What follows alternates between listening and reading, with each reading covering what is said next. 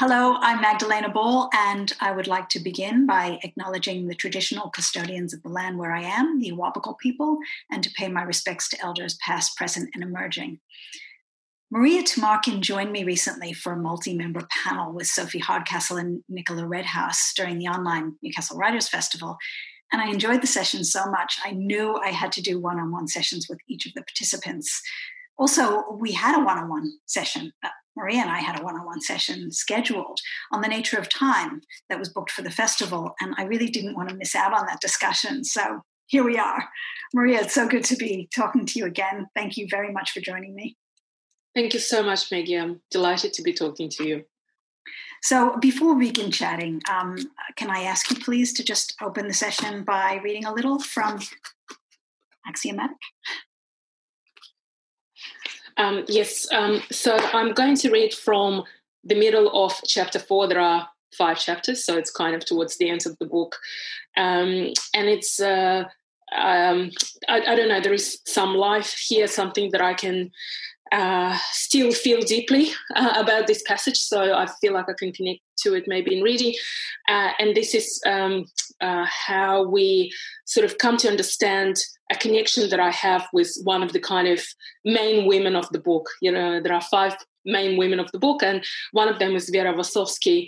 Um, um, she uh, passed away. Um, uh, at the end of last year, and uh, as I'm reading this, this passage that I'm going to read is written in the present tense, so my heart will beat faster as I read this particular present tense, which is now a past tense, I guess. Um, okay, I'll start. Forgive the preamble. First, Vera and I went to her old butcher around the corner from Acland Street. That's in Melbourne. Hello, good to see you. How are you? I'm still alive, as you see, still walking. I'm still alive too. A conversation not at all morbid, almost joyful. Then we went to Woolworths for some anti-cold medicine and thick toilet paper. I understand how these words now resonate completely different. Woolworths, thick toilet paper, but you know, I'm, I'm, I'm happy to scoop up the new resonances as I as I read this passage. The friend she was staying with in St Kilda had toilet paper you could put your fingers through. Then we walked to a Jewish deli on Balaclava Road. Vera wanted chopped liver. I knew the deli owner. Our daughters had played together in sunny pre hormonal days. I hugged the owner. She comes here all the time, the owner said to me in Russian, looking at Vera. Then, she's a good woman. I was pretty sure Vera could understand what we were saying, but I still replied in Russian. She has quite a story on her. Yes, well, all my clients have a story on them, the owner said. The ones with tattooed numbers have pretty much died out, but the ones who still come here have a story and a half too. This was, I noted to myself, the best conversation the daily owner and I had had to date. In another shop, what were we buying? Something small and edible, I think.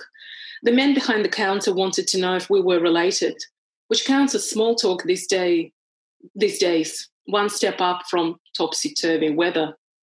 We're friends, I said, hoping it wasn't too ostentatious to claim something we hadn't grown into yet. She's my granddaughter, said Vera. Shopping with Vera, the wildness, bigness of her bursting out in the most banal microscopic exchanges, like a button on a blouse plopping, popping, popping, not plopping. And underneath is a patch of skin that speaks of another unfathomable life. I'm writing about Vera because she's unlike all the other child Holocaust survivors I've ever met or read about. She drinks, smokes, parties, drops names, always has. She's prickly. She's had lots of men. The word people routinely use for her is outrageous. Other survivors tend to keep their distance from Vera. I'm going to skip a little bit.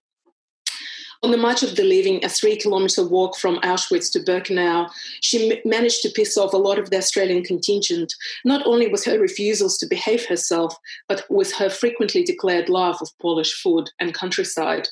Loving Poland, no matter how complicated and contradictory that love, no matter that Vera was expressing her love in a new century, remains taboo for many survivors and their families. I'm skipping a bit just to get to um, the moment of our connection. Um, I first see Vera's name in a soapy news feature. A sentence near the bottom jumps at me, and I know I must find her. We have enough people in common to form a small human bridge to get me to her. She once lived in Melbourne, no longer, but returns a few times a year. Email, Skype, she's on them. We meet, talk, soon it's clear. She's talking over she's taking over something like a quarter of the book I'm writing. My heroine, the book, the book, the book that I'm writing. When I go searching for Vera, I'm convinced it will be done in 12 months or 18. Years fly. 2011, 12, 13, 14, 15, etc. I console myself that books take as long as they take, the usual mantra, but it's different this time. This time it is like I have to choose between this book I'm writing and my conception of life. Most people, Vera said to me one day, don't know who I am, and I'm not going to start telling them who I am because I can't be bothered. So there you are. I might just end it here. Mm. It was not a smooth reading, um, but the bumps, we will not edit out the bumps, right? We'll, we'll, we'll keep the bumps. The, the bumps are part of the joy of it. It's, it's, you know, you can get a smooth reading somewhere, I'm sure, but it's, it's really nice to, to sort of hear it morph and change as well in, in the mm. context of where you are now, the way you're reading it, and, and also what's happening in the world. Um, with Vera, even in fact, with Vera not alive anymore, and yeah, with, yeah. you know Vera's biography being written, and you know all the different things that happened through the context of that, almost makes it feel like the book is alive rather than a static object. Uh, it's really interesting. Thank you for saying this. This is like a wonderful, wonderful compliment because that's the fear you have that you go back to your book and it's just it's just sitting there or it's just reclining there. It's just you know to the side and and you cannot you cannot connect to it there's just there's no pulse uh, in it i mean it's funny i was reading it and i was painfully aware of my accent um, and accent is also a very alive thing it mm-hmm. like on certain days it's just there it just sits in your mouth and there's nothing you can do about it. You cannot rinse it out. And i was like oh my god this accent is so heavy. But you know that's that's um, you know and then there will be other days and i will sound almost australian not quite but almost you know i can almost pass. Uh, but i'm not passing today so it's just uh, one of those days. And uh, i think the um, the lockdown is making me kind of go back into the kind of more uh, the heavier accented English, interestingly enough, because I'm not interacting with as many people and I'm not just out in the world. So I'm kind of my funny things are happening to the way I speak. And um, yeah, so there you go. It's, it's funny. My children used to tell me that I would yell in American. That's right. when you get stressed, it's, it's kind of the childhood accent that comes out. But I, I, mean, I'm thinking too that, you know, obviously Vera had an accent as well. And and you know these voices of the women in the book are all part of that i guess the tapestry that you create through this book. And and you leave a lot open and you deliberately that's your style right? A lot is is open. And um as it is with good poetry that you know the the reader brings their own self to the work and their interpretations and their reading and what they have at that moment. And, and the book has enough space in it. It has enough air in it um, to allow for um, for those interpretations that you know none and we've talked we talked in the past about narrative and about fixing people in a narrative but it's it's lovely to not fix them and to not fix the accent and to not fix the the um, analysis of these people and say this is who they are. This is you know this is their story but to say they are, and, and you just in your reading just now, um, you talked about, you know, there are multiple Veras. And of course, there are multiple Veras, and she's a complex character anyway. I mean, particularly complex. I guess all characters are complex if they're good, mm. but she's particularly complex in that she has those multiple layers, some that appear superficial and some that appear quite, you know, deep. And, and there's the trauma and there's the, the lightness around uh, how she's um, working with that trauma. So it's it's really, really interesting um, that you have taken on that um, kind of almost anti narrative style in the way in which you produce this book that allows these characters to be much richer than a fixed narrative would. Mm. Well, thank you. And uh, I had this experience. Uh, just you talk about not fixing things, and you know, I, w- I was just thinking how books, you know, maybe the kind of the normal conception would be that once the book is down and, and it's out in the world, it's fixed. I mean, you can reissue it, you can pulp it, you know, I guess you can go into shops and cross out lines in every individual book, but th- there is this idea that it's fixed. But actually, and I don't know whether I felt that way. I can no longer remember myself 10 years ago. But, so I don't know if I felt that way about uh, my other books. But with this one, it feels completely unfixed. It's like the fact that it's, you know, between the covers and it has its own life or lives doesn't stop me from feeling that it's completely unfinished. And I remember having this experience of um, doing an event at the Wheeler Centre heavily pregnant, um, just always on the verge of vomiting, thinking, will I be the first writer to vomit, you know, on the stage of the Wheeler Centre, etc. Uh, but with um, three women at the book and a dear friend who was um, chairing the session. Oh yeah, well, thank you. Um, and I, and at the end of it, apart from there were two kind of main urges uh, at the end of that session. One is to run home and hug my toilet and, and stay there for two hours, and the other one was to rip the covers of this book and to start again. Even though it, like it almost killed me, you know, it took eight and a half years. It's so tiny. It's only sixty thousand words. Like it's, you know, and but instead of a sense of done relief next thing or the glorious emptiness of kind of no books kind of looming large in front of you i was like i need to start again and this and i and for a second i thought we are only ever writing one book our whole life and it's good that I know this, you know, that I already know this. I just want to get in there.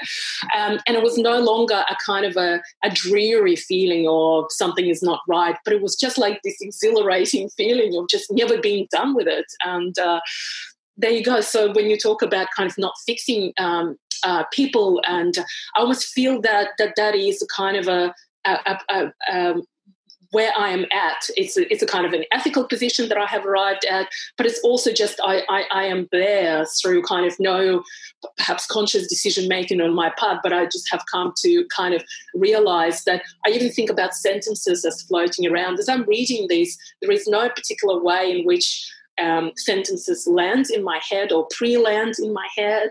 Like I don't know what they're going to do, how they will come out of my mouth, or what they're doing on the page, and it's kind of like I mean I don't know, uh, maybe in in because we are in a state of kind of absolute upheaval, it just feels so fitting to feel like nothing is kind of fixable and and let's just accept it and be good with it, um, and I feel good with it. It's also in many ways the opposite of a soundbite, isn't it? It's the opposite of political language. It's the opposite of um, of treating things as kind of fixed and pat to allow for the complexity. And maybe uh, you know, I wonder to a certain extent, and you know, many of the people you write about in Axiomatic are are complex characters with with a lot of trauma and a lot of um, baggage is probably the wrong word, but they come from um, backgrounds that they carry with them as almost you know almost like a backpack full of monkeys you know it's it's part of um, dealing with that that pain is part of who they are. And i think that's part of being a migrant as well. Um, you know I, I, and even a double migrant. Um, i mean in, in your case of course you're a migrant. Um, i'm a migrant and and maybe I, I, always feel almost a double migrant because um, my grandparents were part of that big Eastern European Jewish diaspora um, in the 1920s. So I always grew up feeling like a migrant, a child of migrants, even in the country that I grew up in. So migrating again, and I migrated first to the UK and then to here. But were you second generation or third generation? I mean, it's interesting that were your parents because you're talking about your, your grandparents. My grandparents, yeah, third generation. Yeah, and yet you felt that you were the child of uh, migrants in in a sense. Yeah, I think so. Yes, because people say, you know, where are you from? It's it's just part of, and you always say, no, Eastern European. right. I mean, I say American now, but it's it's not how when you grow up. It, mm. I think that you you have that consciousness of being multiple things. That perhaps nationalism tries to move away from. It's a kind of anti that. It's saying, you know, we're, we're one thing. And that, that creates those closed doors. It creates prejudice. It creates, you know, a, a sense of um, us and them. Yeah, yeah, and I and I as, as you were talking, I was thinking about how every time someone says it's un-Australian, and I and I just and I feel like laughing because to me the, this whole idea of Australian and Australia just falls apart. I mean, as much as the kind of the American dream or the Australian dream, this idea mm-hmm. of that there's people with kind of wildly divergent components within themselves, and then to think and, and then you think um, about their families and then you think about kind of communities and you just think about how much is in them and how many different divergent uh, diverse and kind of um, interestingly contradictory parts. Uh, and if you think that you can encompass all of these people with words like australian and american or un-australian un-american i mean you are what are you thinking? You know, you cannot. So, yes, I, I, I am totally with you um, about kind of this idea of, uh, you know, nationalism as a kind of uh, machinery for fixing identities. You know, we're talking about fixing and unfixing. And, uh, my God, it's just it's just not working. I mean, it's just laughable, un-Australian, and it's just like, what are we talking about? Yeah, yeah and and I think that's something of a theme in the book. I mean, I raise it not just because it's an you know an interesting conversation, but I think it does run like a, a thread through this book. This idea of you know of, of not fixing these people and not fixing things, but ex- just exploring, just opening rather than closing the door to these people.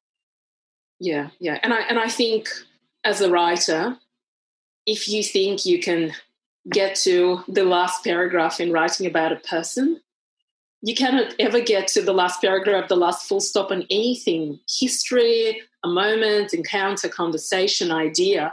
But with people in particular, you can never get there. And why would you want to get there. So this idea of kind of encompassing, encapsulating, you know, capturing, uh, and I write about this uh, in the book. Uh, these were the ideas that I was very happy to abandon, uh, to, to kind of recognize as antithetical to my idea of what it is to write about people uh, in, in, in, in, in non-fiction texts.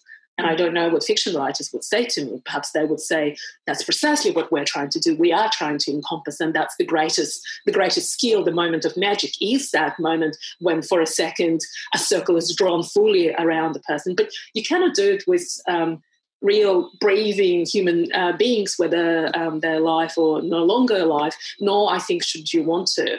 So um, yeah, um, absolutely, I, I, I, I, totally and wholeheartedly agree with you. And yet, that's it's kind of the mythos of story that we go into when we're writing. You know, we, we feel that constraint. You know, this has to have a beginning, middle, and end. You know, there has to be a, a structure to it that um, that is in some way bounded. But um, were you surprised at? I guess uh, were you surprised at the response? I mean, this is it's you know so many people love this book. It's it, it really has been a, you know game changer in many ways. It's obviously won a great many awards. Were you surprised? Um, I guess at the the intelligence and the willingness of your mm. readers to to jump in that you know in that river with you. Um, yes, not anymore. But I can go back in my head and remember that I was surprised because I thought um, I will have some readers um, but I thought that um, this was a difficult book. I wanted, it's not that I, I, I, wanted it to be difficult, it's that I knew that I needed to be difficult. Um, to do the work that I needed to do, that's what uh, it had to be like. Um, and I was not prepared to compromise on that or dilute it or make it friendlier, quote unquote, particularly by inserting myself and saying, Dear reader, you know, don't be scared uh, by these ideas, uh, you know, come with me, hold my hand, all, all of that. Um, so I, I kind of, I, I wasn't sure. I mean, I, I, I, felt utterly madly kind of committed to this idea of this book just not um, not trying to second guess um, the kind of response it might get, not trying to imagine that readers can't handle books like this. I certainly was told by various people in the industry that um, this book was not. Um, it was just going to be um, too hard. It was too unorthodox. Um, it didn't behave in a way we expect uh, books of nonfiction to behave.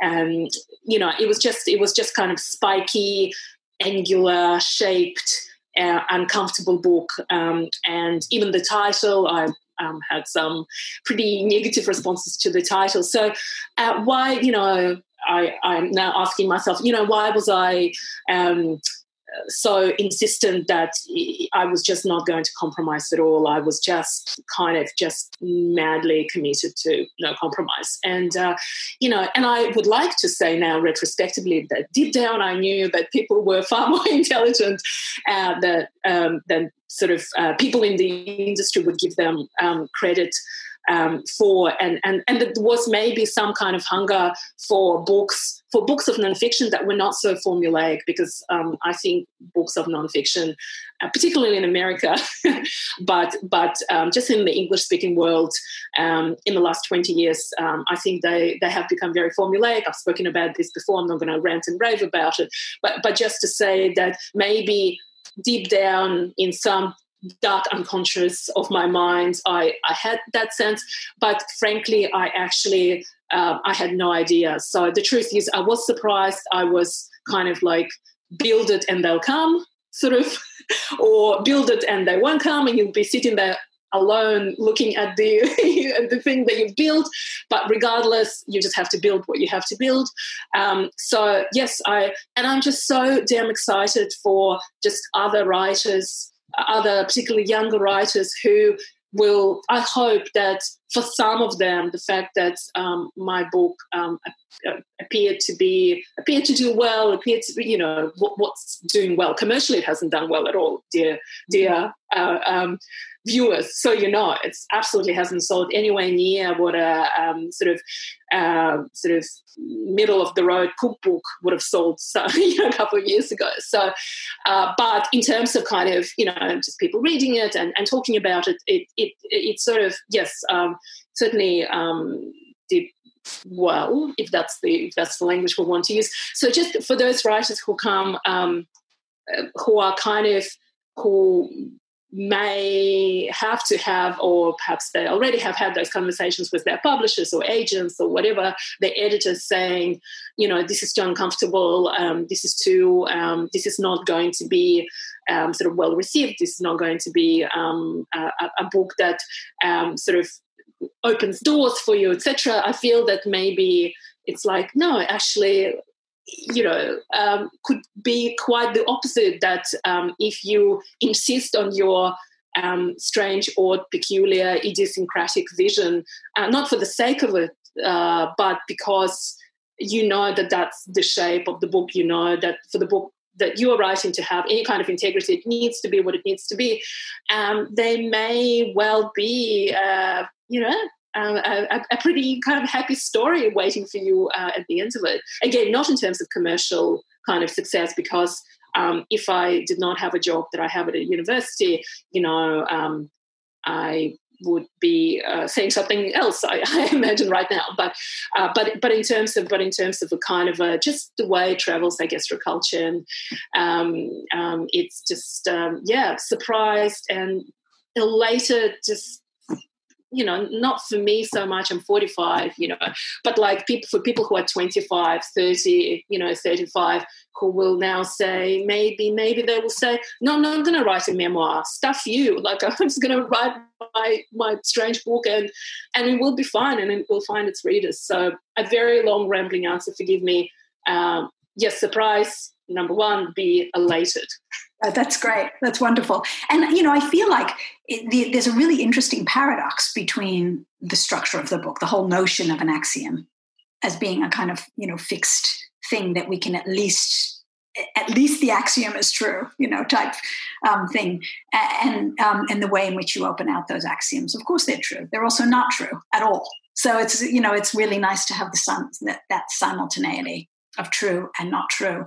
And were you thinking of that when you began with the axioms? Was was that what drew you to the the idea of these things that are true and not true simultaneously? Yeah, and this idea that they are fixed and I and they're like these fixed things in the landscape. Um, and because I wanted to do this kind of, I wanted to kind of perform this great unfixing of ideas and people, I needed something fixed to to do it around, uh, and uh, and I was drawn. Um, yes, as you say, they are true and untrue, and they speak of kind of, um, but they're untrue in ways that are really interesting um, and that kind of contain a lot of history and contain a lot of stuff worth looking at. Um, and uh, I really, and the fact that they are kind of so, you know, they're true, untrue, semi true, uh, you know, other things. I feel like it's not just two things that they are. They're like many different things, but um, um, allowed me to kind of form a relationship with them where I was neither kind of saying, uh, I was neither debunking them nor arguing for them. Uh, that what I could do, the kind of dance around these seemingly fixed things that I could do, that dance itself could not be fixed. You know, I wasn't doing like a cultural history. I wasn't doing like a kind of a, you know, polemical um, sort of book uh, about you know um, needing to remember the kind of the what felt once self-evident to our ancestors because it still contains you know grains of truth or whatever or like these are the things that are holding us back from seeing how the world really is. So i didn't have to kind of take a sledgehammer to them and start hitting them or hitting my readers with, you know, so I could do something kind of uh, something that I couldn't even fully anticipate.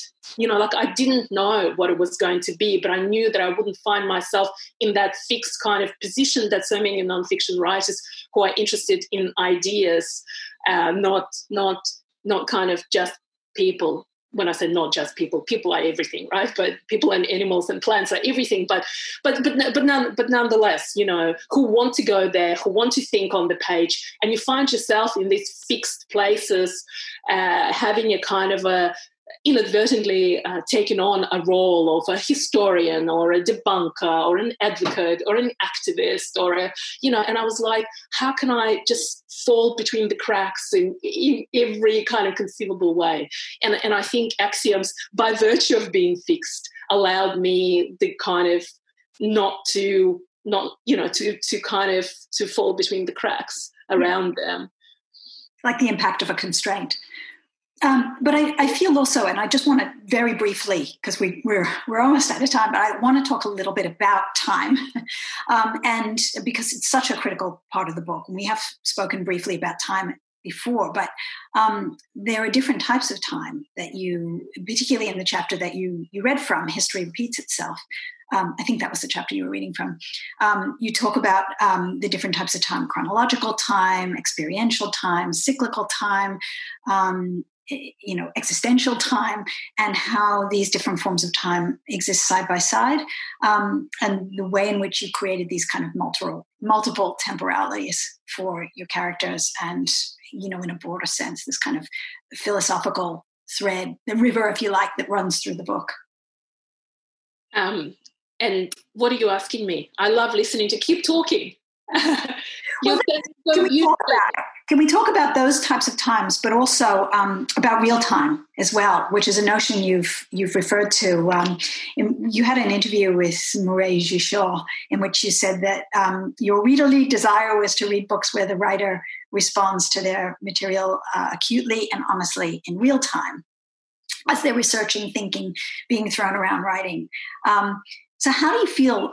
I guess the question, sorry for not, I could just wrap it on, um, but uh, the question is really um, how do you feel that these different forms of time pan out in the book, or how did you play with them? How did you work with those, having so many different definitions of time happening simultaneously? And I feel you pulled it off, but you know, and this memory as well.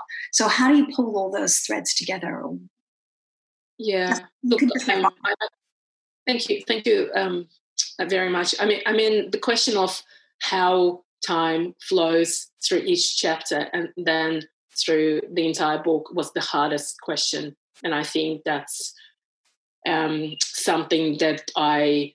Uh, to claim that I knew how I was going to do it, that it was all intentional, and I was both philosophically and technically equipped um, to sort of um, do that would be an absolute repugnant lie. I had absolutely no idea. Except I, I had some feelings and um, kind of um, half murky, half ideas about um, about wanting to create um, a sense of um, time. So, for instance, in the first chapter, I know you talked about the very chapter, which is chapter four, but sort of what comes to mind is sort of the first chapter, which is which is called "Time Heals All Wounds." Mm-hmm. Uh, when I talk uh, primarily, there are other things going on, primarily about the young woman who lost um, her uh, sister to suicide, and in fact found her.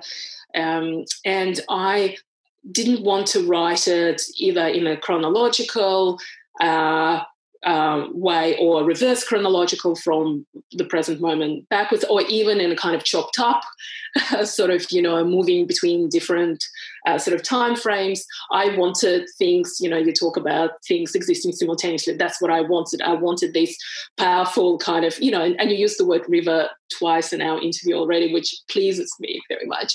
Um, so I wanted these kind of multiple rivers to be flowing all the time. So, you know, the um, the kind of time when I meet her, uh, the time, um, you know, um, the time when she discovered her sister, which I can only know through talking to her, and of course I cannot know, but just can sort of see the outer shape of occasionally. And then the kind of the moment of me writing. Uh, and i wanted i didn't want simply to move between these times. I wanted them to coexist and to be and for us to hear the other subterranean river while we are, you know, in the river of, say, the current moment, but to hear the, that, you know, the time and the sound of time from 10 years ago, and then the sounds of time flowing and whatever else it does, because it does other things than flow, right? Um, and interesting to think about it. I've got no smart things to say about it, but I will, I will, I will think about it. So, you know, how to, how, you know, I wanted them to kind of contaminate each other and and to coexist and to be interfering with each other but in a sort of almost uh, submolecular way almost you know that where you can read a book and not hear it and, and and still have i think a decent experience of being immersed in something and um, and, and and and kind of going deep into people's lives and ideas and so forth but you may just catch that strange sound and and it may call you and you may try to figure out what is it what is it that i'm hearing and it's like the sound the sound of 10 years ago, the sound of five years ago, etc., etc. So I had this kind of the task of trying to do it within each chapter. And of course, each chapter has a different kind of has different needs around time, how time needs to be represented. But then I had the book as a whole, you know, how do I deal with the thing that runs right through it. So, um, and I think I couldn't have done it without uh, my partner, Christian Ryan, who edited my work uh, and uh, sort of gave himself to the edit. Uh, and I think this was something that we needed to sort of um, dedicate ourselves to and, and, and try. And, and this was like this was like a huge task. And i realized because you know uh, i'm sure all writers of fiction and all poets know that you know all works of literature are about time. And the biggest the biggest um, issue that you can issue is the wrong word but the biggest theme, but also like a problem that you confront as a writer is time. But I didn't know that till I got to this book. I was kind of on my merry way with my other books and I had no idea. And then I had like this epiphany oh my God, that is that is what it's all about that is what what is at stake and that is what's the hardest thing to do um, so yeah absolutely and in terms of what you mentioned um, about real time i just there is a certain, again, in nonfiction, there is a certain past tense, a very comfortable past tense, which is all emotional and, you know, has all these flourishes and all has all these kind of pockets of depth. But it's a very comfortable uh, past tense in which, you know, uh, writers of nonfiction talk about stuff, right? Uh, and I just and I'm very familiar with that, and I've written plenty of things uh, in in the, sitting within that very nice warm bath that is that past tense, uh, and I just wanted to yank myself out of there and to try to write uh, in a kind of a in a less comfortable, less knowing, um, more at stake um, you know, sort of a way um, which kind of took me to this idea of um, um writing, writing um, in the moment, in, in a sense where you cannot go back and prettify and uh, smooth out um, and uh, reorient your writing uh, to make it seem more coherent or to even make it seem more um, ethically thought through, etc., etc. Mm. Um, which is, is, perfect for writing trauma as well because time stops in many instances. You know, it certainly stops.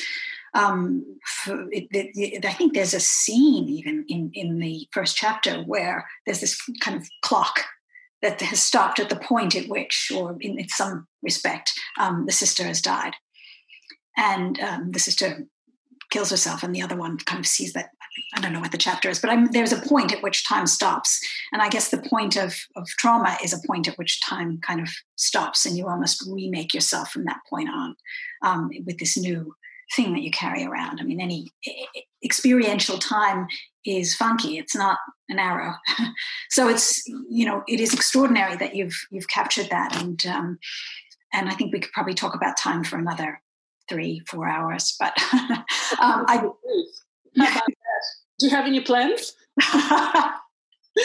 One day over dinner, I, I would love it. Um, so I, I know this is an unsettling time, and so much is going on, and we're interestingly and also difficulty in a difficult way we're forced to concatenate our home lives with our work lives children's schooling creative life um, and it seems to be forced into a denser space. But i still imagine that you have some creative projects in hand. Is there anything you can talk about that you know you're working on right now? Um, i have lost ability to think um, and ability to write. I honestly have not written anything um, apart from emails, endless emails to um, my students, not only um, some emails to my friends. Um, I, um, I, I find that the pressure for us to have a, creative time now um, um, is something that, uh, at least for me, I need to uh, be very clear-eyed, clear-eyed about and resist uh, because it's just not happening for me. I'm doing other things uh, other than being, and, and, you know, obviously something is happening, but nothing is coming out of me. So I am in a, you know, what was that saying? Time to, you know, uh, gather and, and time. I, I, can't remember, but anyway, I was going to say something vaguely uh, wise, but that's just not happening. Uh, which fermenting. which is a, an example of exactly what I'm talking about. Uh, that is um, so I am uh, I nothing nothing is uh, coming out of me, and uh, nothing is nothing feels urgent. I do not feel creative at all. Um, having um, three children at home, uh, so the only the only thing I have my energy for is kind of for caretaking. So that's all, you know, taking care of my students uh, to the extent that I can um, taking care of my you know family members um, and then watching a scandinavian uh, um, cop show before we die uh, at night uh, when i can no longer move uh, is that a recommendation? I don't drink alcohol. That's how bad it is. Um, so yeah, so all the things. Yes, there are creative projects. There are, but they are. They feel so distant. I cannot make myself care about them. I just I just don't care. I'm not. Um, I'm not having a personal renaissance. I am just. Um, I feel um, small um, and oriented towards human beings, not towards projects. And I just um, that's that's. And I say this without regret. I I say that with interest because I think we are observing ourselves as well as the world around us, and we are kind of going, "Oh, that's what's happening for me." So it's just a straight account of what's happening for me, um, Maggie. It's just, which is nothing on, on some level and then lots of things on another level. Of course, of course, and I do think, and you know, we we again we talked about this last time, and um, I won't harp on the amount of time that axiomatic took because um, I I think it, I, I, hope you don't take that wrongly. Last time um, that I took comfort from, no, I was entertained. I loved it. I, I actually do think that we live in a society that you know overhypes speed and um, overvalues output and speed.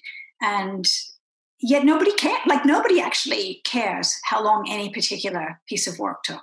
It'll still be, you know, when it comes out, people will still either love it or not love it, or, you know, nobody goes, you know, that took a long time. They just go like, wow, a new novel from, you know, or a new book from um, the overnight success. so I, I, I, again, I think time is a is a strange thing, and speed is a strange thing, and um, you know, taking more time over things and um, and caretaking is everything we need right now. So um, that's valid. yeah, look, I, I, think it's a good response.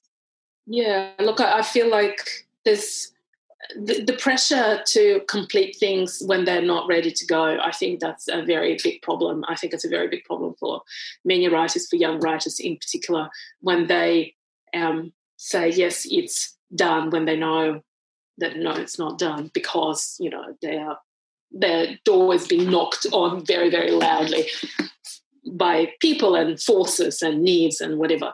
Um, so I, um, I, I am, I feel like and also i just i can't do anything about how it is for me. I just you know if i write something that i hate and i and i think i look at um, uh, sort of stuff that has been written about you know the current moment and i was trying to find something to give to my students to read and i couldn't find anything that i felt would be read you know, five years from now, 10 years from now, 50 years from now.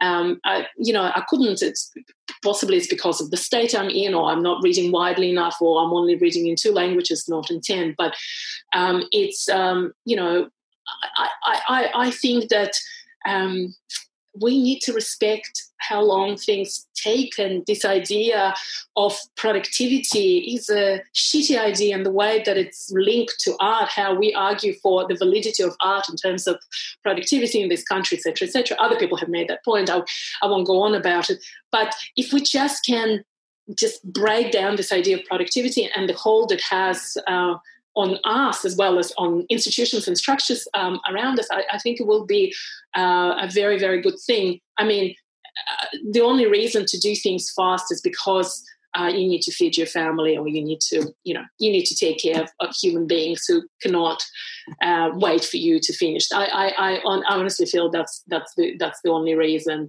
Otherwise hot takes and books that you know Slavoj Žižek's book on the you know the pandemic I mean they they will just die you know very a very quick death and they contribute nothing I think to to the world. Yes. Yeah, absolutely. So um, I'll probably end it there and let you get back to caretaking.